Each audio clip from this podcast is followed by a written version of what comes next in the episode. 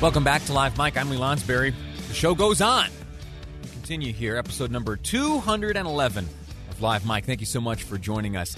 There have uh, been over 222,000 Utah ballots processed. That is, as of this morning, almost 100,000 in Salt Lake County alone. And if you take a step backwards, there are, have been just about 40 million ballots cast nationwide. That is shattering records. All right, unprecedented numbers at this stage of the game. Uh, and if history repeats itself this election season, voting here in Utah uh, very luckily will not be marred in intimidation at the polls or laced with fraud. We've had it pretty tame here through the years. We've had a number uh, of election cycles to rehearse this uh, mail in balloting and, and, get it down just right. And in my humble opinion, here in the state of Utah, we've really become an example for the nation to follow. And we'll see if, if that example is followed.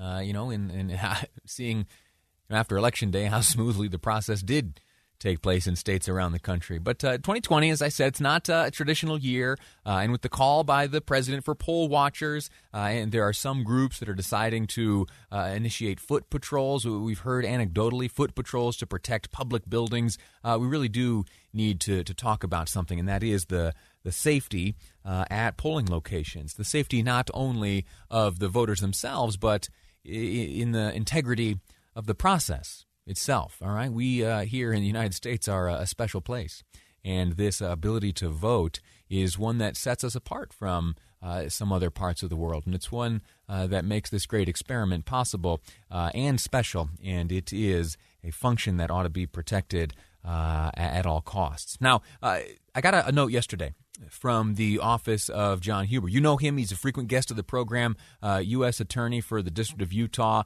Uh, he's the one that announced that uh, that big takedown of uh, those.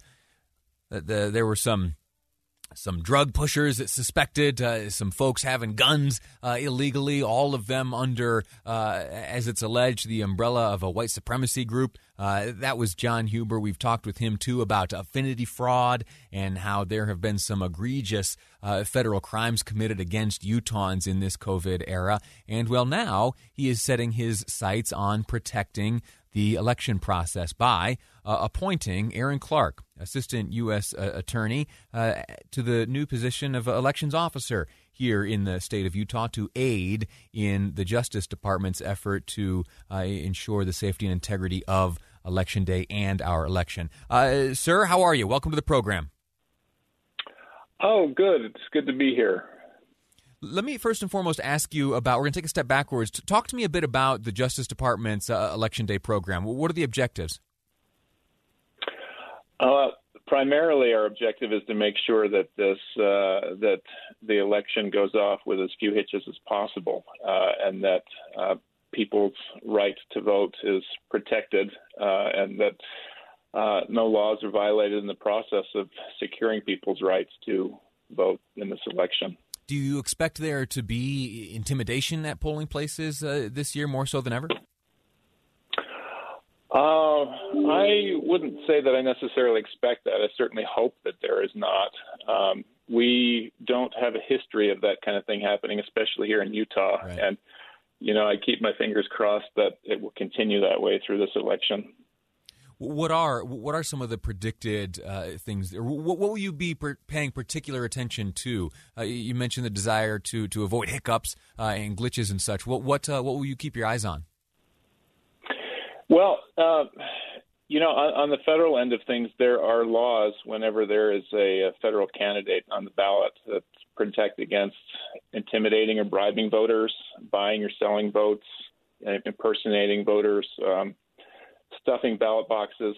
Um, also, civil rights protections. You know, making sure that people are able to vote free from intimidation or harassment. Will you have a, a team deployed? Will you be coordinating with agencies? How will, what will your operations look like? Well, uh, we have been coordinating. My office, the U.S. Attorney's Office, has been coordinating with the FBI and several other uh, state and local agencies to make sure that um, we're available to take complaints as they arise and to look into them and to make sure that uh, things go the way that they're supposed to. And as complaints arise, how are these complaints lodged? Uh, let's say, for example, if a voter feels like they can't get past someone uh, blocking a door at a, a, polling place to cast their ballot, uh, do, do, they call 911? Do they somehow get in touch with your office? How, what, what do the complaints look like? How do they get to you? Well, there are lots of different ways that you can reach somebody. Um, if if there's a crime of violence or intimidation going on, the first step is probably going to be to call 911 immediately uh, before contacting federal authorities. Um, but my number has also been put out there for folks to call if they have a, a number, uh, an issue arise. It's 801 325 1405. And uh, the FBI can also be reached uh, with complaints at 801 579 1400. And due to the fact that there are federal elections on the ballot, that is where uh, that is some where some of your authorities and the resources available to you are triggered. That's right. That's right. Although it's usually, I mean, um, the administration of the elections are usually handled by the state, um, but you know, given that there are federal candidates on the ballot, that's where uh, we come in to help protect those things too. Fascinating. Uh, talk to me about yourself. What, what, qualifies you to, to head up this effort? well, mostly because John asked me to. uh, but I, I have been uh, an assistant U.S. attorney for uh, almost 14 years now, about five years here in Utah, and prior to that, about nine years in San Diego. Outstanding. And, uh, and these have been some of the areas that you've uh, watched, or some of your past efforts have you know demonstrated abilities uh, that would make you effective in this effort?